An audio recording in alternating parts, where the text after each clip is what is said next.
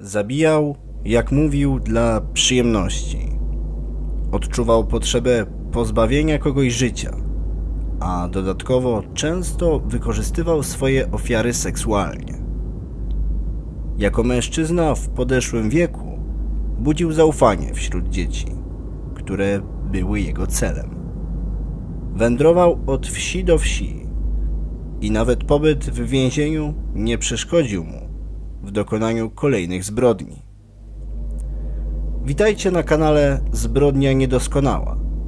Mam na imię Daniel i w dzisiejszym odcinku opowiem Wam historię Ferdynanda Gruninga, zwanego wampirem z Łodzi, który przynajmniej czterokrotnie dopuścił się straszliwych morderstw.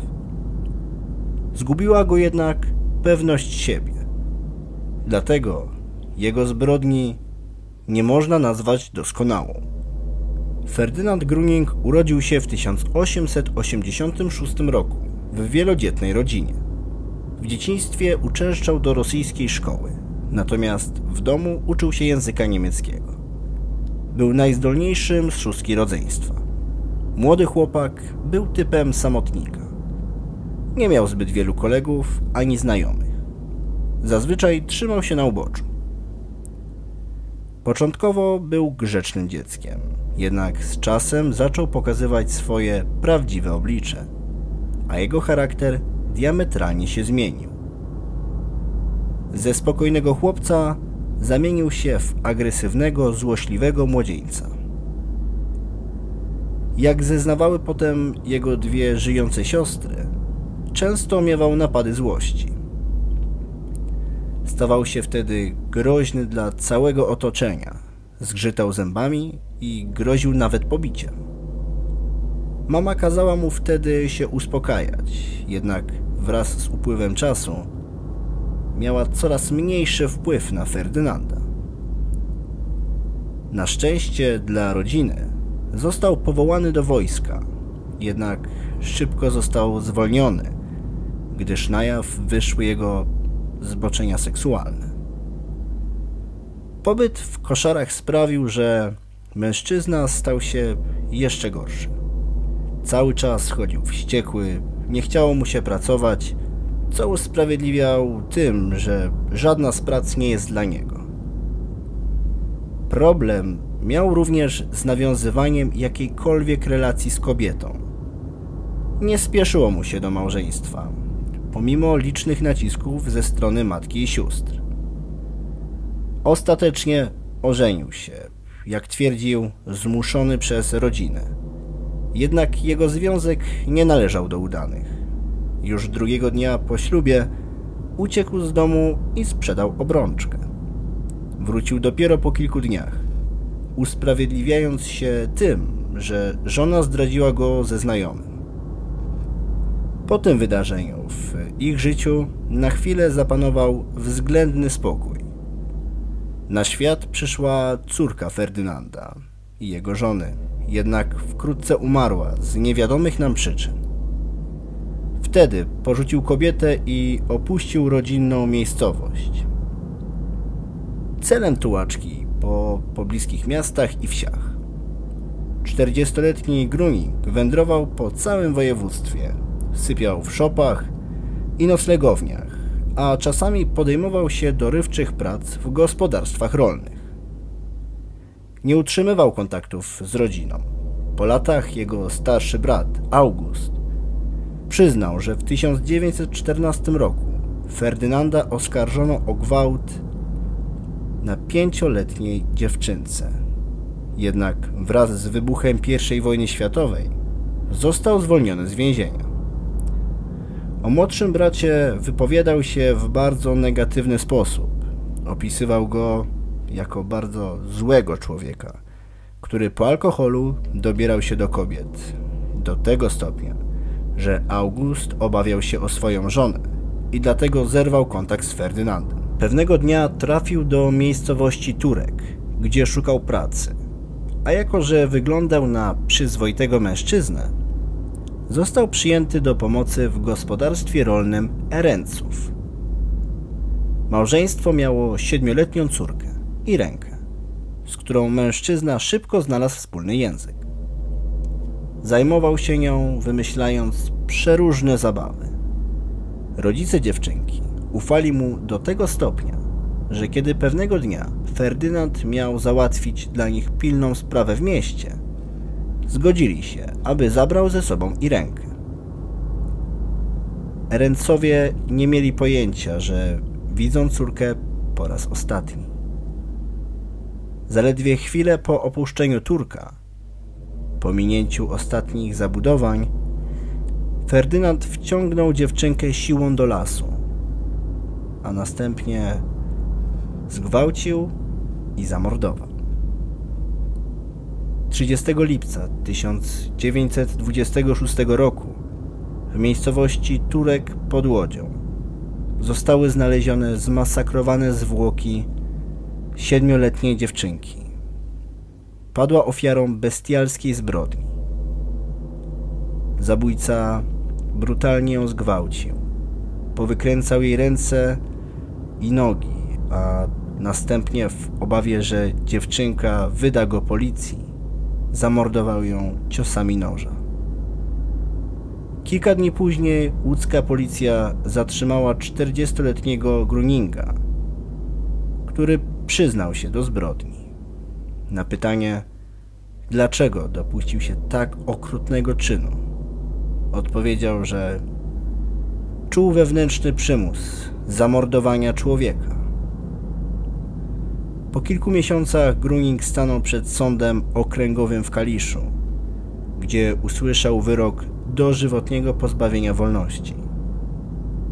W więzieniu pracował przy obsłudze paleniska, gdzie nabawił się problemu ze wzrokiem, w związku z czym w 1934 roku otrzymał przepustkę zdrowotną i mógł opuścić zakład karny.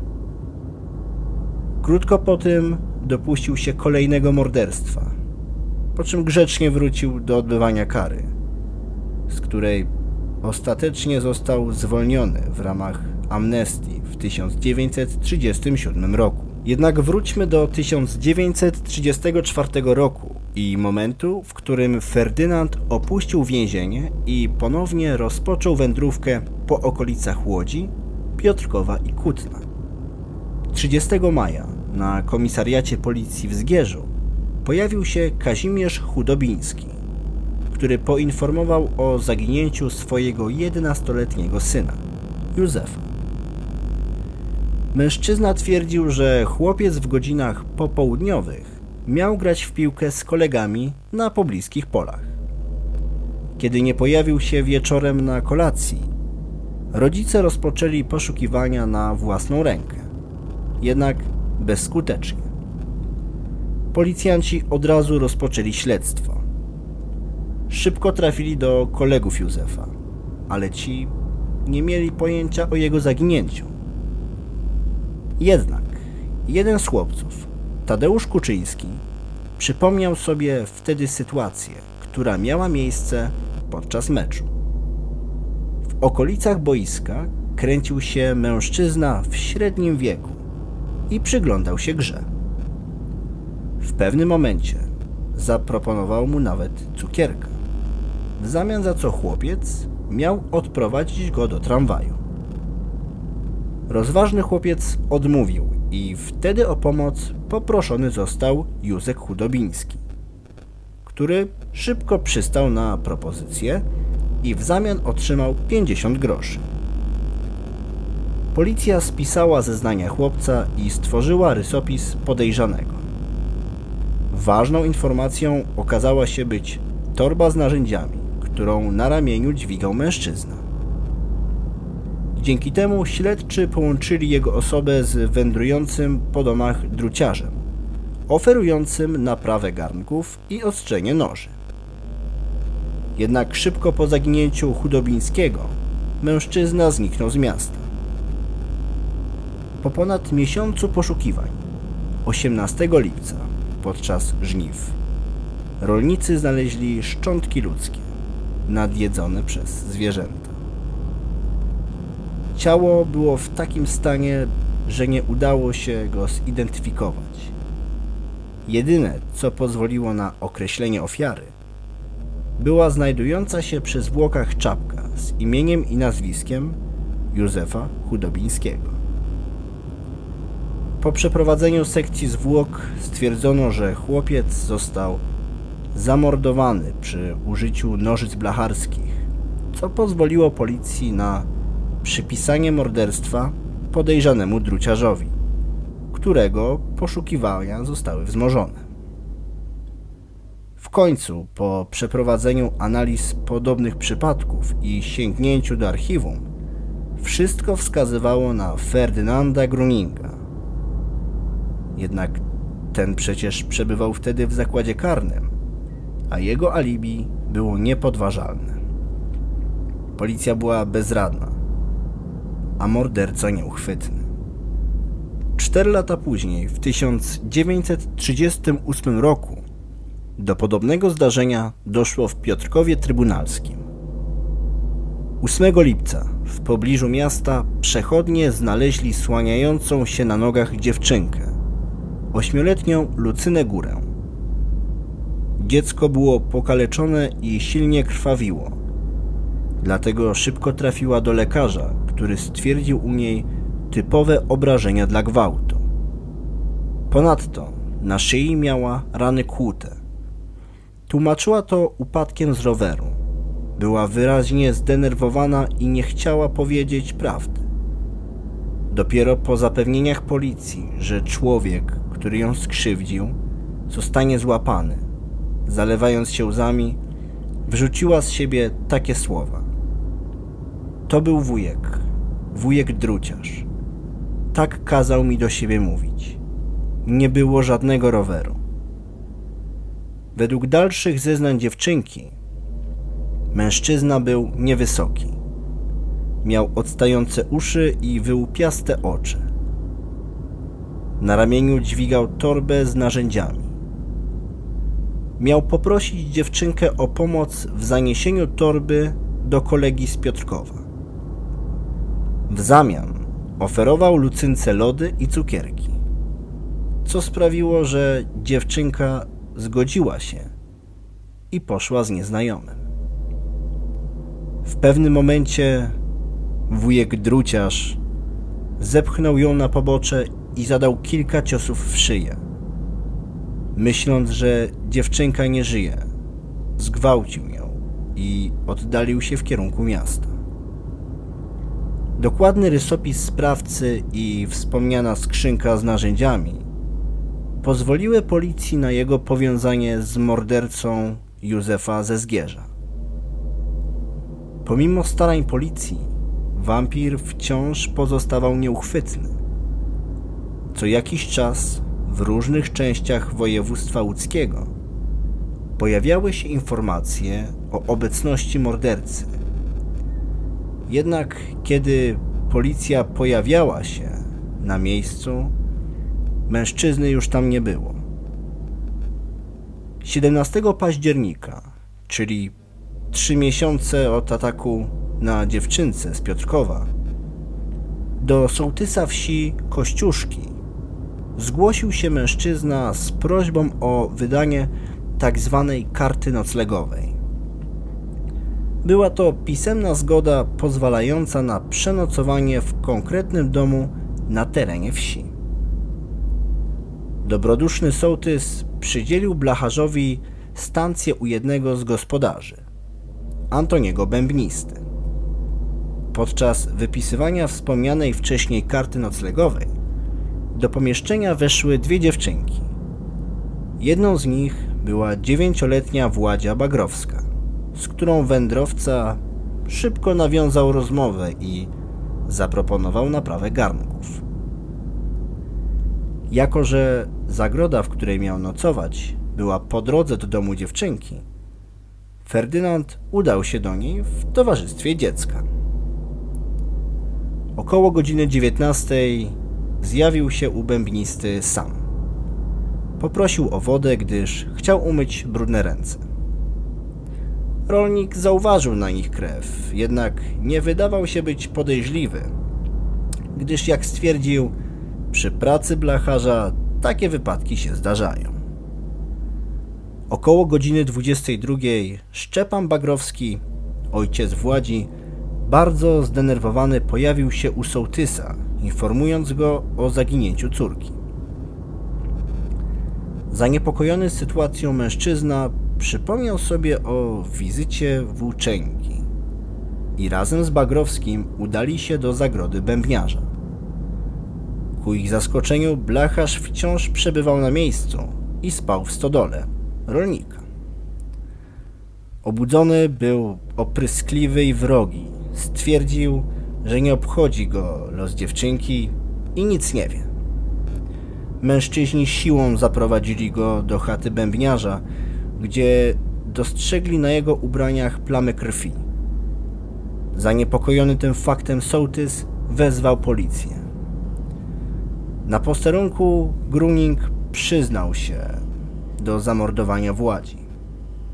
Opowiedział ze szczegółami, jak wbijał w jej ciało nożyce.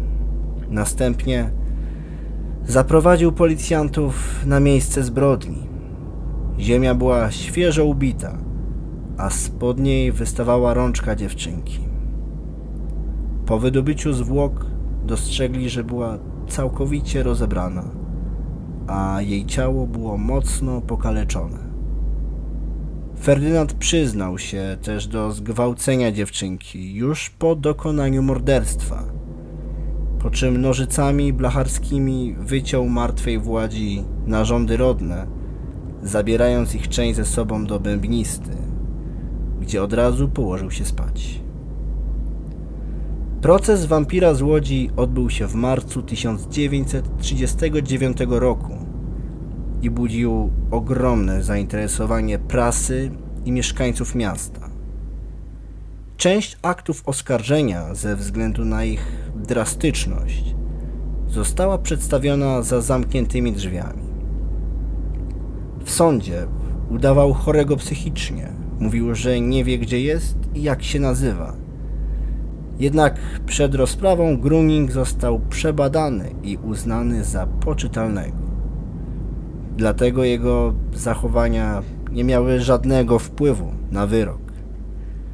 Na ławie oskarżonych siedział spokojny i obojętny. Rozpacz przesłuchiwanych rodziców ofiar nie robiła na nim wrażenia. Sam też dużo nie mówił i nie próbował się bronić.